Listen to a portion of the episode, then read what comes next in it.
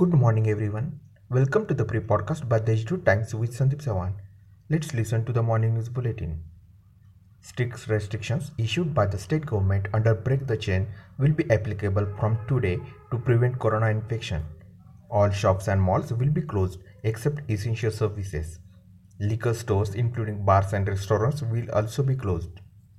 Apart from this order, the strict restrictions that have already been imposed in Nashik will remain in place, said District Guardian Minister Chhagan Bhujbal. Professor Baste, a member of the expert committee constituted by the court, has raised serious objections to the Goda beautification work undertaken by Smart City. After inspecting Ramkunda and Godaghat areas, Professor Baste submitted the report to Divisional Commissioner Game in this regard. A fine of around rupees 4 lakh has been recovered since March 1st till April 5th in Nashik Road area against violation of rules in relation to use of masks, sanitization and social distancing. Due to the pandemic situation, the government has ordered that food grains be distributed to the needy beneficiaries even if their Aadhaar is not linked with the ration card.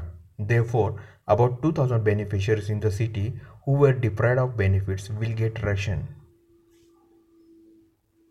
About the code updates, a total of 4,619 new cases detected in the district yesterday, including 2,572 from Nashik city alone, while 4,313 patients recovered from the disease.